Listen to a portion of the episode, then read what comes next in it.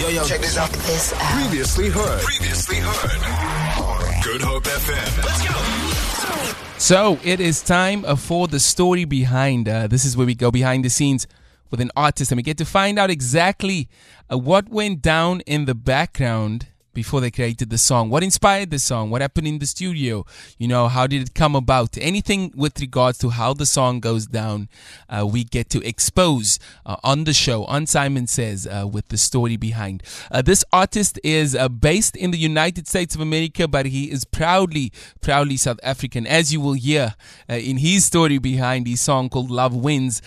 his name is Lyle Anthony. He's a singer, songwriter, performer, dancer, model. He does, a, you know how we are, man. We, you know how we are when we come from from South Africa. We just we can do things. We can do things. And he's an extremely talented uh, gentleman, and he's gonna take you behind the scenes to let you know exactly uh, what went down for his song called "Love Wins."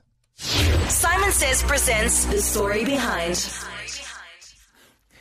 What's up, my beautiful people of Cape Town? How I've missed you so much. My name is Lyle Anthony, and the story behind my song Love Wins is really a story about my journey of love, my journey of self love, my journey of self acceptance, and how love, through its ups and downs, has brought me to a place where I'm finally able to write and record music again after almost 10 years. I guess with the onset of COVID 19, I began putting pen to paper when I realized that people needed love now more than ever. Hear me again, Mensa. People need love now more than ever. People need a reason to sing again. People need a reason to dance again. And what better way than through my first love, music? And that was the birth and the beginning of The Love Project, which is the title to my upcoming EP, and Love Wins is the title track to that EP.